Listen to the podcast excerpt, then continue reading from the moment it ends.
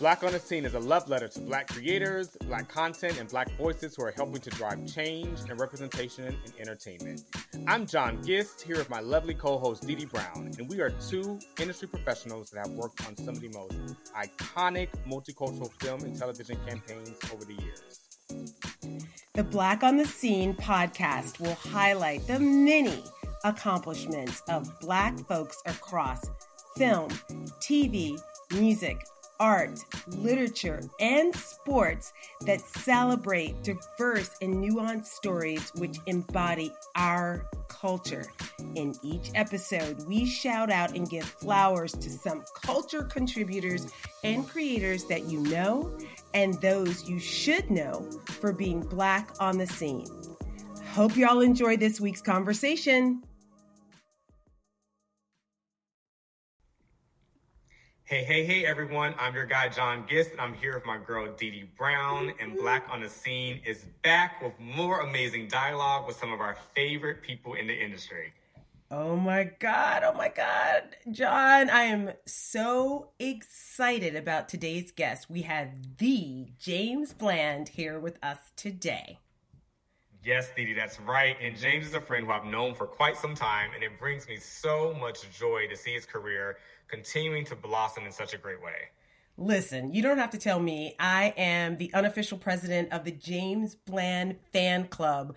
Like, seriously, James, in our pre-talk, I didn't tell you this, but when we met, I totally swooned over you. I was like, John, who is this guy? It wasn't just the fact that you're, of course, a gorgeous, beautiful specimen of a Black man, but your energy, your kindness, your just quiet strength that you embody sh- was definitely shining through. And I was like, I need to know him. James, uh, very much true story. Very much true story. And I, the one thing I love about him, James, you work your ass off. Work. James is a multi-hyphenate creator, FAMU, Go Rattlers, educated writer, director, producer, and actor. He created, executive produced, and starred in the daytime Emmy Award-winning drama series Giants, currently streaming on B E T plus. On top of that, you might have seen his name in the credits during the H B O Insecure documentary, Insecure the End, that he directed. Yes, he directed it, which was so amazing. Brilliant. And most recently, he worked as a writer on the upcoming Peacock limited series, The Best Man: Final Chapters. And everyone, you know, I talk about The Best Man all the time, so I cannot wait to watch, watch that. that. And, and he, he is currently developing, developing a new original, original series for twentieth Century Fox, which will write and star in. It, Dee Dee and I are so excited to have you here, James. Please, thank you so much for coming. Welcome to Black on the Scene with Dee Dee and John. Hey, thanks for having me. Look, I'm, I'm happy to be here because it's been two years since we've been in the same room, since the three of us have been able to like kick it and to conversate. Uh, so uh, I feel like we're back. Yes. Um, yeah, we're, we're, we're back. Let's do it. Thank you. How are you? How are you doing today? What's going on? How are you feeling today? I'm doing good. Uh, I actually just got to Florida. Uh, my dad's birthday is tomorrow, and so I flew in. We're throwing him a surprise party. So okay. By the time this airs, his birthday will be done. Not that I don't even know if he would even listen to it. Uh, I was like, does my dad listen to podcasts? Uh, so I'll have to put him on. But uh, yeah, I'm doing good. I'm feeling great. Um, Let's go, since you're in Florida, I think this is a really great way to go back to the beginning because James is from Florida. And mm-hmm. Let's talk about young James Bland. Who were you as a kid? Mm-hmm. And were you, were you always, always being, being pulled, pulled towards, towards the creative, creative space? space? Always. I was always uh, a creative uh, child. Um, like I was that kid that would get color pencils and like creative art kits and sets uh, for Christmas and for birthdays. Uh, my main outlet for performance was the church. Growing up, I used to write and direct church plays. I was in the, the, the children's choir, and I absolutely adored performing. Uh, however, I lost uh, so much of that as I kind of came of age uh, because, you know, growing up in the South, six, I'm six six now, but, you know, I was always a tall kid. And so I was pushed more towards sports and towards basketball. And then, you know, you want to be cool growing up, and being a theater kid wasn't a cool thing to do. Uh, and so I, I lost so much of it, I think, once I got to middle school and, and to high school, and my complete focus went to basketball, track, and also ran cross country. Uh, but I, I rediscovered my love for the arts and for filmmaking and for theater and for performing once I got to college. Um, and I stopped playing basketball and had a little bit more time to uh, explore that other side. So it was always sort of noodling at you. You get to college, and what was the thing that kind of, that noodling or that needling just sort of bubbled up? Were you like, oh, you saw the theater kids doing something, you were like, I really should, like, how did you get back into it, taking the step back? Because that's bold, to take a step back from athletics and have enough confidence in yourself to really pivot at that young age. I did one play. Uh, a friend of mine, her name is Erin Washington. She was a theater major, and I can't even remember if I had a conversation with her that I was interested in acting. Um, I don't know why she uh, asked me to be a part of her. Uh, uh, it was a, it was a, uh, it was like a directing thesis or something she had to do for a class that she was taking, and she asked me to be a part of it. And so I got the opportunity to get on the stage and to act. And I was like, ah, oh, my God, I've been missing this. And then, and then from there, someone told me that you could go to Florida State and audition for their student films. So I was like, okay, cool. That sounds like uh, a fun thing to do. And so uh, I went over to Florida State, auditioned for a student film, got the role, and then got exposed to the world of filmmaking. So it was my first time actually being on the set. And that's what lit the fire in terms of wanting wanting to write, direct uh, for the big screen. And so then I set out my senior year to write and direct my first film. Uh, and I premiered that film uh, in our school auditorium, and sitting in the theater with a, a room full of my peers and experiencing them watch something that I wrote, that I created, that I put on the screen is what solidified my desire to be a filmmaker. And so I was a business major. I wasn't even studying film. I was studying business admin. And initially I was in a five-year M B A program, but I was like, nope, I'm going to drop down to the, the four-year, get my bachelor's. I'm out of here. I'm moving to L A to be a filmmaker. And that was it. Wait, wait I have to jump wait, in. No, stop. This is what also usually James, happens. We do this. We we fight about questions as well. Um, but no, so I want to Dee Dee, let me let me this is my phrase. So I got I got I can do this. Um, so Jay, I think that's so fascinating. Um, so you were you were a business major, and what was the conversation like with your parents to say that I am going to stop, you know, this business road that I'm going down, because I know that's very that's very safe and traditional, yeah. and say, I'm mm-hmm. going to do this completely different creative space, explore this, move to L A, all these things. How was that conversation like with them? You know, my folks were supportive. I think because I was always a creative kid, they weren't surprised. Mm. Um, and I didn't necessarily have the parents that were pushing me in a particular direction when it came to a career. And also, I went to college on a full academic scholarship. Uh, my parents didn't have to pay a dime for my college education. So it wasn't one of those things where they were like, look, we, we, didn't, we didn't spend all of this money for you to get this degree. We need a return on that investment. It was more so, okay, if that's what you want to do. And so I was really blessed to have supportive parents, because I moved to L A with probably five hundred dollars to my name. I didn't have a car. I didn't even have a job lined up. I had found uh, an apartment to sublet through, this is random, I took piano as my free elective in college because I always wanted to learn how to play the piano. So I was like, all right, I'm gonna just take piano one and two in school, and randomly ran into my piano instructor after I graduated. Now, mind you, you know, you graduate from college and folks are always like, what's next? Are you going to grad school? Do you have a job lined up? I didn't have none of those things. I didn't know what to say. So I would always just say, I'm moving to L A.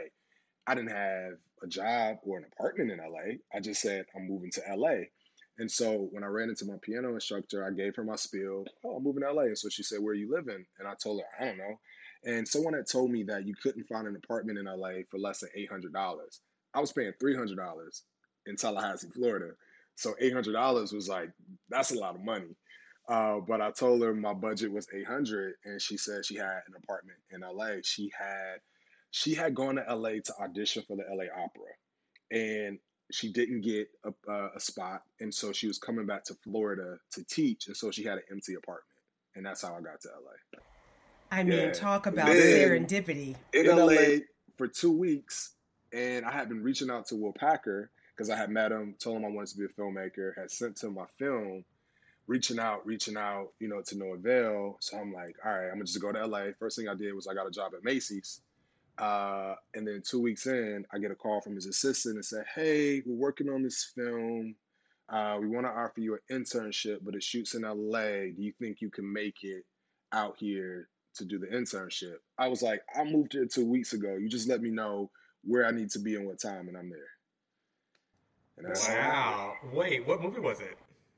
It was, it was called uh, Takers. Takers. Oh, initially, that's what I thought yeah, it was. Takers. Yeah. Yep. Yeah. Mm-hmm. Nice. Wow. Yep. Paul Walker, mm-hmm. T I, yeah. Chris so Brown. Mm-hmm. That's really, just, so you're reaching out to Will. So at this point, you're just emboldened. Like, you're like, I got nothing to lose. I'm in L A. I got five hundred dollars in my pocket. I'm working at Macy's. But I've got the desire and passion to move forward here. And so getting that positive response from Will to do Takers, you've got to be like, okay, this is it. But you're still working at Macy's. I don't know if this was a paid internship or not. No, I left. So, oh, you did? I left Macy's. The internship was unpaid, but, you know, typically internships, you're there Tuesday, like Thursday, or yeah. like Monday, Wednesday, you're doing like two days. I was there Monday through Friday, eight hours. And so they were like, we might as well pay them. So after interning for free for a couple of weeks, they just brought me on as a production assistant. So I was Will's intern who was getting paid as a P A. So I had a, a paid job in L A. I mean, I mean, shout out to our guy, Will Packer. Shout Look out. I love, lo- yeah. love our Will. Mm-hmm. So, okay, so you do Takers, and I was doing some research, A K A stalking you last night in preparation for, for our, our, our chat. And from there, if I understand correctly, you got a, your next role or next step was being an assistant to a creative executive. Is that right? Or did I miss a step? Mm-hmm. Nah, yeah. yeah. So, so after, after that internship, internship, Will went back to Atlanta. I'm still in L A, but I see the, the blessing was I was on Will's desk as his intern. Across, literally right across adjacent from his desk was the assistant to the head of production for the studio. So I would chop it up with her. When she would walk away from her desk, she would ask me to cover, you know, her phones. And so we developed a relationship. And so once that internship ended, I reached out to her and said, hey, I would love to, you know, come back and P A on another film. And so they brought me back, and I was a P A in the office on Death at a Funeral, the remake. And then I became a cast assistant slash P A on a movie called Priest. And then I became uh, assistant to the creative executive, Scott Strauss, on a movie called Burlesque. Uh, so that was kind of the jump. So I ended up staying at the studio for about three years after that internship with Will. And all I needed was a foot in the door. So I always thank Will for giving me that opportunity, because once you let me in, I'm going to do my thing. And that's what happened. I love, love, love that. I actually um, worked at Screen Gems, because I worked on, when I was on the agency side, I worked on all those movies you talked about. So that's so crazy. Wow. Wait, how did you two meet? How did you two meet in L A? We I don't think I know this story. I, How did we meet, James? The streets. The streets? The yeah, streets. I guess. L A streets. uh, yeah, we did. And we went on that trip to um we went on that trip to Mexico. To Mexico in whatever yeah. year that was. And I think that's what we kind of like. Having, I think we just had similar friends, and yeah. you know, you just we just crossed paths, and yeah. the rest is history. And I, and I yeah. like I told Dee Dee all the time, I said, you know, I am always, if she's the president, I'm the vice president of the James Bland fan club, because like I'm just all, because you're just such like You're you're not at L A. You don't. You're not, we're not from there. But you just you know you you've been moving and do, grooving and doing your thing there. But it, it's never gotten to your head. Like you have legit receipts that it could get to your head. Like I'm not gonna talk to this person or do that, because that's a very L A thing to do. But you've always mm-hmm. just been so genuine and so amazing. So I love the hearing this story uh, about saying, your journey you, because you as well. Because John, you have, you've leveled up. You've bossed up. and uh, you've always been willing to help, to give back, uh, to talk to folks. I got somebody else I need to connect both of you guys with, by the way.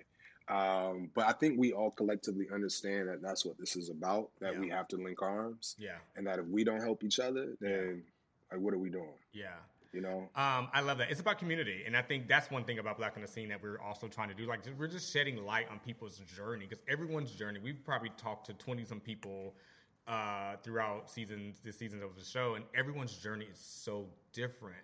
But it's also, you hear so many similarities about just being the only one and what do you have to sacrifice and just the journey being so challenging. And I think that's what we want to bring to light. Like, you're not where you are today because of, of just because of fate. You're there because there's just so much work you had to put into it, so much sacrifice you yeah. had to put into it. And I just, I want to like, res- I give you so much homage and respect to that, because again, when I, when I saw you were directing an Insecure documentary, I literally like, I cried. I literally cried. I was like, we oh my both God, did. This is so... This is so, and it was so good. It was We're so good. But it was so freaking good. It was like the perfect send-off. And I know you have a relationship with Issa, so it just it just made sense. And I was just like, oh, James, amazing. I'm so happy for you. So kudos to you and everything else. I'm really, really happy about that. Um, but going back to your P A work um, during that time period, because I think it's very interesting of like, that was your first time. You were interning, then you were PAing. So you probably were like, what am I doing exactly? Um, mm-hmm.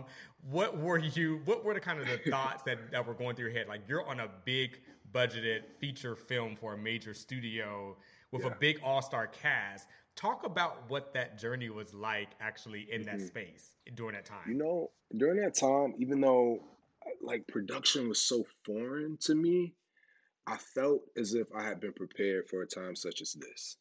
Uh, being an H B C U graduate, uh, I pledged a fraternity. I was student body vice president. And so you know how us H B C U, in particular us, us FAMUans, how we move. Like, we can come into a space and we have a, a certain level of professionalism, a certain level of, of grind, a certain level of tenacity, where although I was completely unfamiliar, like production was foreign to me, I was a quick learner. And it was, um, and also because I started in the office as an office P A, it's like those skills, I went to business school. And so I had a, a bit more of a, of a, of a polish, you know, to me that uh, the production coordinators and even the executives gravitated more towards me because my presentation was always uh, a step uh, above. And so if if I was making copies and I had to deliver scripts, the way my scripts were delivered were a little bit more pristine, pristine, you know?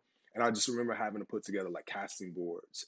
And it's also where that creative creativity came in, um, in that arts and crafts, because my boards were always uh, just incredibly polished. Um, and so uh, I, I knew that I was there for a short time, that I did not want to stay an assistant or a P A for a long time. I was there to get what I needed to get and to get out. And so I often say that, and that was my approach, was I wanted to treat it like a, a school. I needed to learn what I needed to learn so I could go and apply it in real time uh, towards my projects. And uh, so, yeah, that was kind of my mindset um, during the time as a P A. Which is amazing. And so I was simultaneously too. also making projects. And so I was learning production, and then I would immediately go and I wrote and directed my first short film while I was at Screen Gems. And I also utilized Screen Gems resources in terms of copy machines, in terms of I, I made friends with the craft service guys. They gave me Crafty, you know, for my own set. I met my producer on set. The D G A trainee became the producer of my short film. Uh, and the studio, the, the other crew, they were rallying behind me because I was also really vocal about being a filmmaker and having a project that I was actively working on. And, you know, when you speak up and you speak out and you let people know what you're doing, you'll be surprised at the amount of people who are willing to help you. So, James, in doing that, you've got a nine to five. And we know it's not really nine to five when you're working at a studio. So there's all sorts twelve, of stuff. twelve. Correct. Yeah, no, not twelve, twelve, twelve, twelve hours, so like a six to six, yes. or nine to nine. Right. So you yeah. are doing that on top of, I guess, coming home, working on your own thing, or were you a weekend warrior? Are you working during lunch? Just, could you expand on maybe how you did, how you managed to accomplish so much when there's only twenty-four hours in a day? In other words, there were no excuses on your part. You were like, I'm getting this done. So how did you manage your time? Yeah, all of the above in terms of what you said, in terms of being a weekend warrior, in terms of also you know, when you're a P A in the office, there's a lot of downtime. A lot of time where you're just sitting around waiting on a, a task. Uh, and, you know, twelve hours is a long time to be in an office. And so uh, I would work on my scripts uh, while I was, you know, in the office waiting for a different task to go do a run, or to, they needed copies, or to make, you know, coffee. And so I think, you know, the thing that was also, my projects were always on my heart.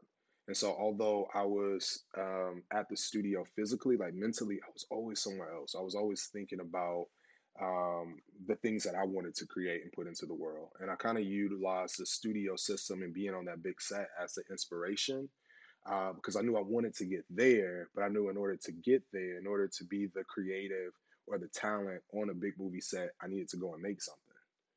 And so...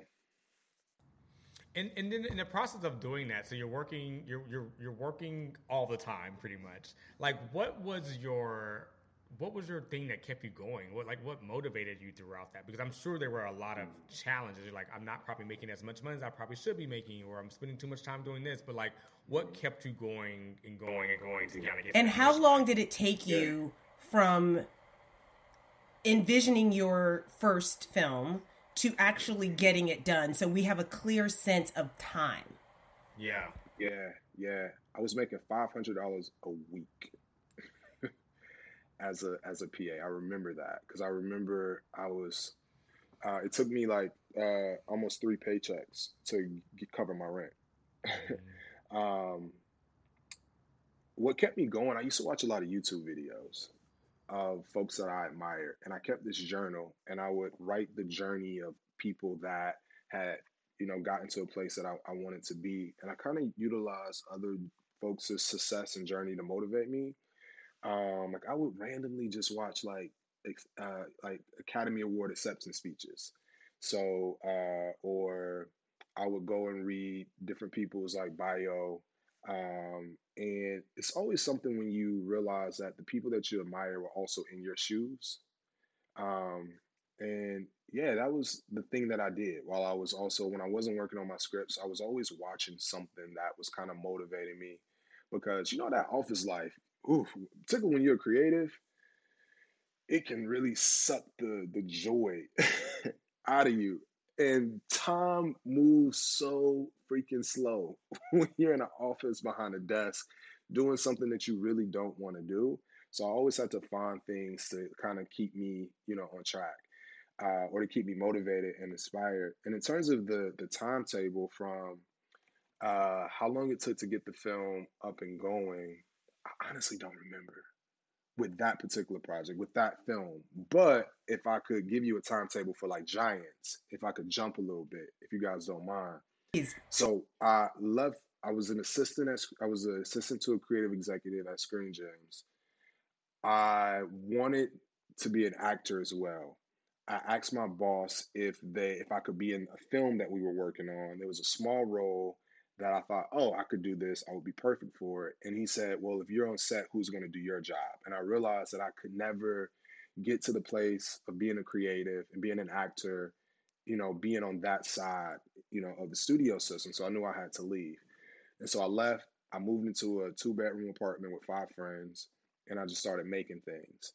Uh, and I started focusing on web series. That's how I met Issa Rae, because I made my first web series. It was called Fail. She had just uh, launched the Misadventures of Aqua Black Girl. We had a mutual friend who wanted to also do a web series. And so she brought us together to pick our brains.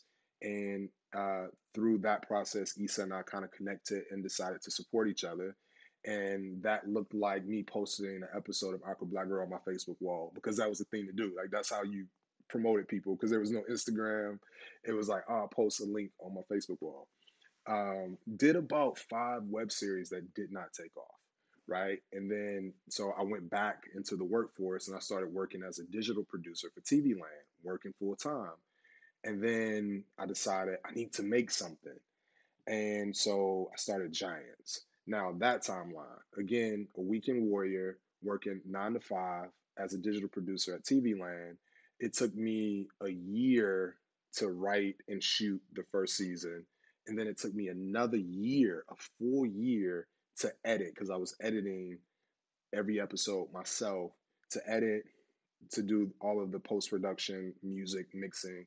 So Giants, uh, season one, six episodes, was a two-year process. From inception to putting it on the page, to getting it in the can, to then putting the project out in the world was two years.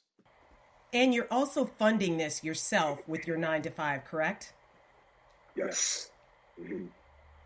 Man, I got to tell you, I mean, John and I self-fund, but we don't, we're not spending that kind of money. And there's hard costs associated with production. And so you're learning to do a lot of these things yourself, right? Because I'm sure you're like, I don't have the budget to pay somebody to edit. So I'm, I'm going to have to do this editing, but it's going to take me longer. So you're literally mm-hmm. building the plane while flying it. Yes. Trying to stay motivated. By the way, your manifestation skills are amazing. We need to have a masterclass from James Bland on manifestation. Let's do it. Correct. I am dead. Like when you're talking about just ways to keep yourself motivated and really, yes. I mean, it's clear you're obviously a self-starter and you have a great deal of faith in your ability to figure things out. And that's not to say everything was smooth. I'm sure if you want to just talk about any challenges that you face, aside from the obvious of like having to do a soul-sucking job for money, but any challenges that you faced sort of along the way where Shit. you were just like, am I in the right place at the right time doing the right thing? Like, please speak yeah. to that. Or I got robbed at gunpoint and uh, yeah, that was early. That was in my first six months. And that was like my defining moment. It's also was the catalyst for Giants. Uh, internship with Will Packer ended, went back to the mall, working at the mall, walking home, still no car. I uh, had my backpack with my laptop and my scripts. Two guys walked up to me with a gun and said, give us your shit. And I was like, not today. And so we got into an altercation. Um, and it was that experience that led to a conversation with my mom because I thought maybe it's time to come home. You know, I'm out here. I'm a, I'm a college graduate working at the mall. I ain't got no money. I ain't got no cars. Got robbed at gunpoint. I just had to go to the hospital. My face all fucked up. You know, maybe it's time to come home. And my mom was like, no, you still have to fight your giant. Like, and that means staying in L A and continuing, you know, to push forward. And so, uh, so that was a very real physical challenge. And then I would say the other challenges were I started to suffer a lot from like imposter syndrome. Um, and it's, it's wild. I was having a recent conversation with a friend of mine who is uh, who is uh, Ugandan, and she was saying that she feels like imposter syndrome is a very African-American experience uh, because we were perhaps, perhaps it's because we were raised to, uh, that, to, with the idea that we have to be twice as good. And so even though we're already like really great, we always feel like we have to be better or we're not enough. And so I would say one of my honestly biggest challenges were just my own insecurities of just not feeling enough or, and also um, just wondering if it's for me because you spend so much time, like I'm going on fourteen years in L A and uh, there were times where I just wondered, is this ever going to happen? You know? Um, and so a few are the challenges, but I feel like some of the, the bigger ones were the ones in my mind. You know, it was the the mental challenges that I had to overcome. And and talk us through, because I think we all have those that those those occurrences in your mind of like, what's next? How do I get to the next step? Am I doing the right mm-hmm. thing? Am I talking to, you know, I know I personally went through that as well. And, and L A is a tough city to maneuver around, especially if you want to be a creative like yourself. What was the thing or things that you did to kind of reinforce the complete opposite of that, to kind of keep you moving still? Because I think that, especially from a mental perspective, like, did you did you find yourself having to meditate more? Did you find yourself just diving into your writing more to kind of cope with it? What, what was, was that, that kind of tangible, tangible thing, thing that you did, did to kind of help you escape those kind of that mindset? Were yeah. you in church on Sunday like you were supposed to be? Oh, I was. I was.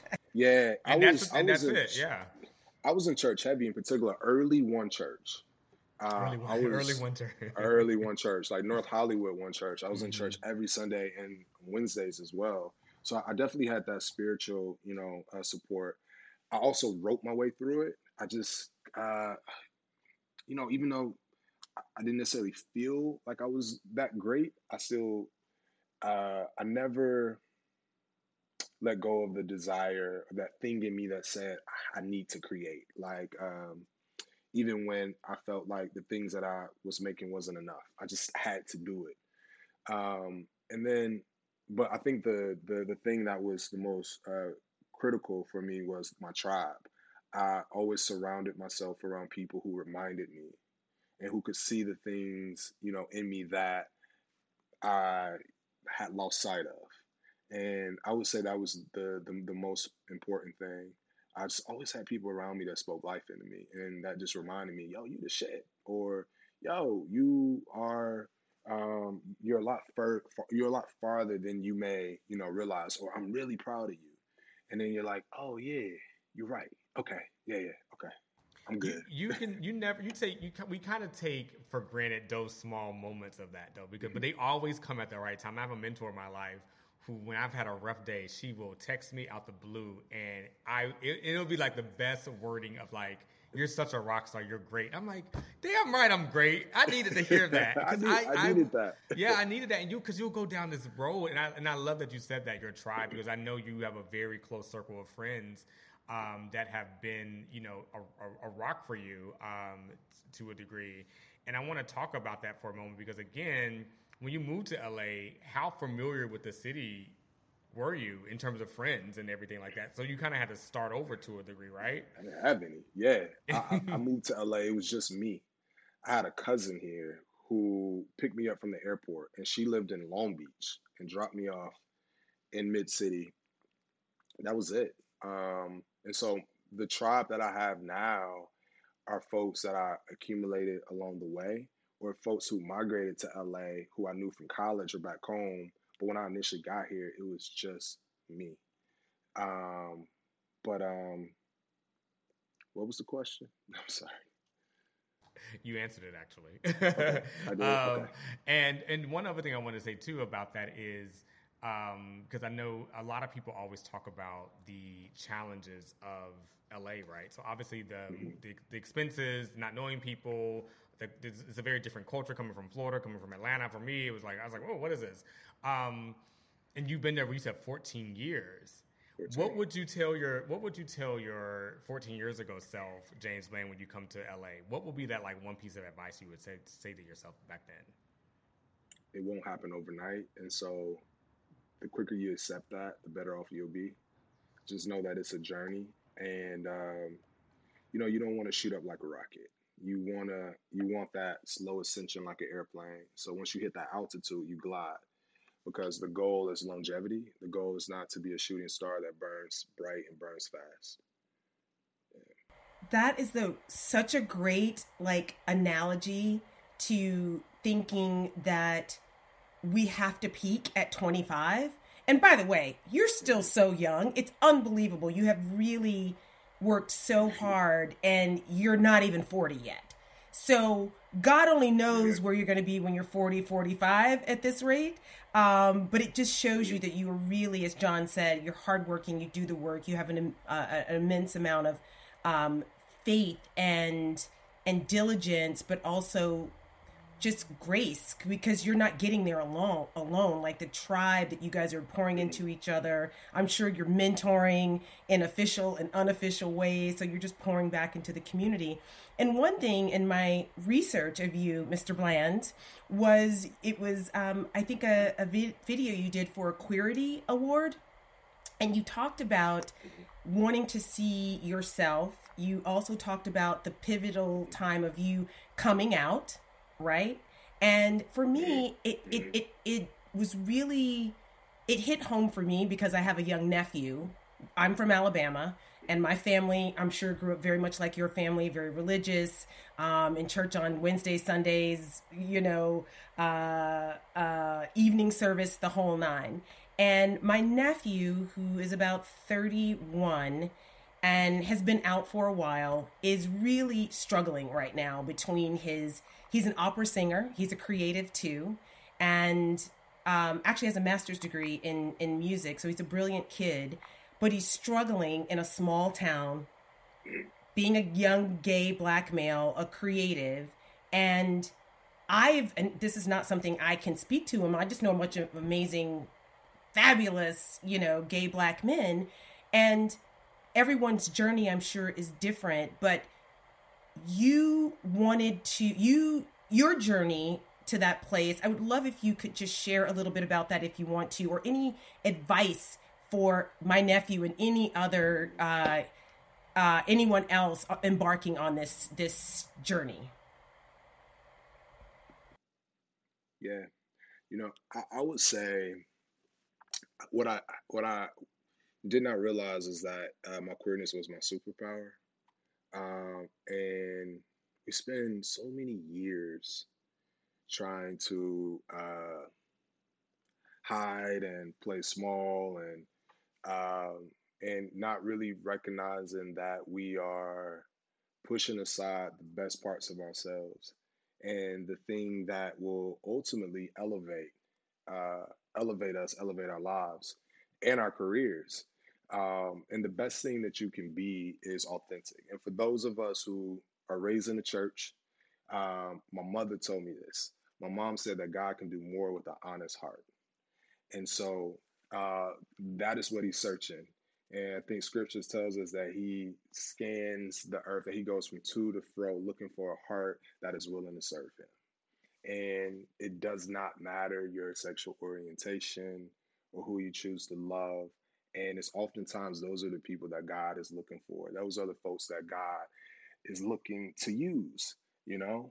And so um, the quicker that you can accept that and that you can learn just radical love and agape love. Um, and, uh, you know, and Christ said that three things shall remain. And the first of these is love. Um, but it has to start with yourself. And what I find And what my experience was is that I had not fully learned how to how to love me, you know, how to love James. And I was living for the expectation of other people. And I think oftentimes we grow up with this embedded feeling that we are unlovable. And it is up it is the work of the church and the work of our family to speak against that, because inherently that's kind of what society in Florida with this Don't Say Gay bill uh, is. We're telling young people that inherently you are unlovable. And that is the furthest thing from the truth. And so, um, yeah, I think that would be my advice is, is to do the work and whatever you got to do to get to that radical love where you can love you first. Nothing else really matters, you know, after that. And for you, the work was, you were, I'm sure you stayed prayed up. You surrounded yourself with a wonderful tribe of people. Mm-hmm. Was there anything else that you did? Were you hitting that gym hard? Were you walking? You're journaling at this point. I'm just looking for tangible things that I think that people yeah. can take away that, like, listen, Absolutely. You can Google all this stuff, but mm-hmm. it's really interesting to hear what, you know, might have worked for you. Yeah. You got to get around people. You, mm-hmm. I think you got to get around people who are there. Uh, you know, it's like that thing they say, it gets better. Uh, but we don't often know that because we don't often get the opportunity to see ourselves. And it's kind of like what I said in that video is I desperately wanted to see myself, uh, but uh, representation is lacking when it comes to uh, queer Black men on screen. And so we don't get to see the experience of a Black man loving another Black man on screen. And so we don't necessarily all, and particularly if you're growing up in a small town, like I remember for me, the first time I even saw a glimmer of it was in, Moon, was not Moonlight, was in Noah's Ark. And that was fifteen years ago. And then Moonlight came around, and Moonlight was like the first time that I saw uh, a glimmer of myself because I couldn't necessarily relate to the characters uh, in, in Noah's Ark as much because it just felt like a completely foreign world. And so I, I I guess to go back to the question in terms of what does the tangible work look like, uh, the best you can, and it, it can maybe be difficult to find folks um, in particular where you live, but if you can get around people who are there, who uh, have gotten past acceptance and are like reaching that place of pride, I think uh, you can then have the conversations uh, and then they can, can love on you and speak against some of the the things that are just embedded, you know, in us. And then therapy. I mean, therapy is, uh, I think, the place where I did a lot of that that inner child, you know, type of type of work that you got to do in terms of recognizing a lot of your your your patterns and why am I self-sabotaging? And, you know, it's also that realization that um, kind of, and it's it's kind of cool that we we started this podcast talking about like young James, like little James, but trying to get back to him. And uh, and that can show up in different ways. It can just show up going, getting back to your creativity or getting back to things that you let go because you felt like you didn't have the permission or you weren't allowed to do those things. And so I think those are probably a few tangible examples. James, I think you need to add like public speaker, motivational speaker to your, to your resume as well. You have such a really beautiful way of your words. Obviously you're a oh, writer, you. But like the way it's just, yeah. There's just so much compassion um, that you have. And I'm just like, Dee Dee's crying, as you can see. Check, you did what you needed to do. So I, I really, I, I, I loved everything you said. And one other thing, one other thing you said too was that I really resonated with me was about what your mom said to you about being a giant. And I, I think that's such an amazing thing for a black woman to just reinforce that in her black son. And I just I wanted to just call that out because I just think that's such a you have very amazing parents for, the, for what it seems, and you and you're very blessed to have that. So kudos to you. Um, we will have to wrap it up very soon, but um, I want to talk about what's next, what's in the future. I know I hinted towards a few things in the, in, in the intro, um, but what's what else do you have brewing? What's going on that you can talk about? I, I want to say The Best Man's going to come out later this year, but don't quote me on that. Um, beyond that, I'm in development on a show that I created. It's called Trade, and it's, you know, I'm, I'm familiar. Oh yeah, that's great. Yeah, all yeah. of those things. And so, currently in development on that. Uh, so prayers up. I get a, a pilot order, uh, and immediately following a series order, uh, very soon. But um, yeah, it's what I'm actively working on, and um. That that is that is it. And still, I'm sure, still writing your own personal things as well and working. Yeah, so working on a feature, uh, set a goal to get this feature uh, that has been kind of rumbling in my heart and in my head onto the page this year. Uh, we'll probably continue to staff, we'll jump on another show, and uh, also looking to direct my first D G A episode of television this year. Thank you so much to our guests and to you for listening to this week's episode of Black on the Scene. We'd love it if you'd leave us a rating and review, plus share your own love letter for Black entertainment, and follow us on all social media platforms at Black on the Scene. See you next time. Hi, everyone. We are officially wrapped on season three of Black on the Scene. Thank you, thank you, thank you. Dee Dee and I really appreciate all the love, all the support all of our viewers and followers have shown us over the past three seasons. And just you wait, we will be right back with you guys again next year for season four. See you soon.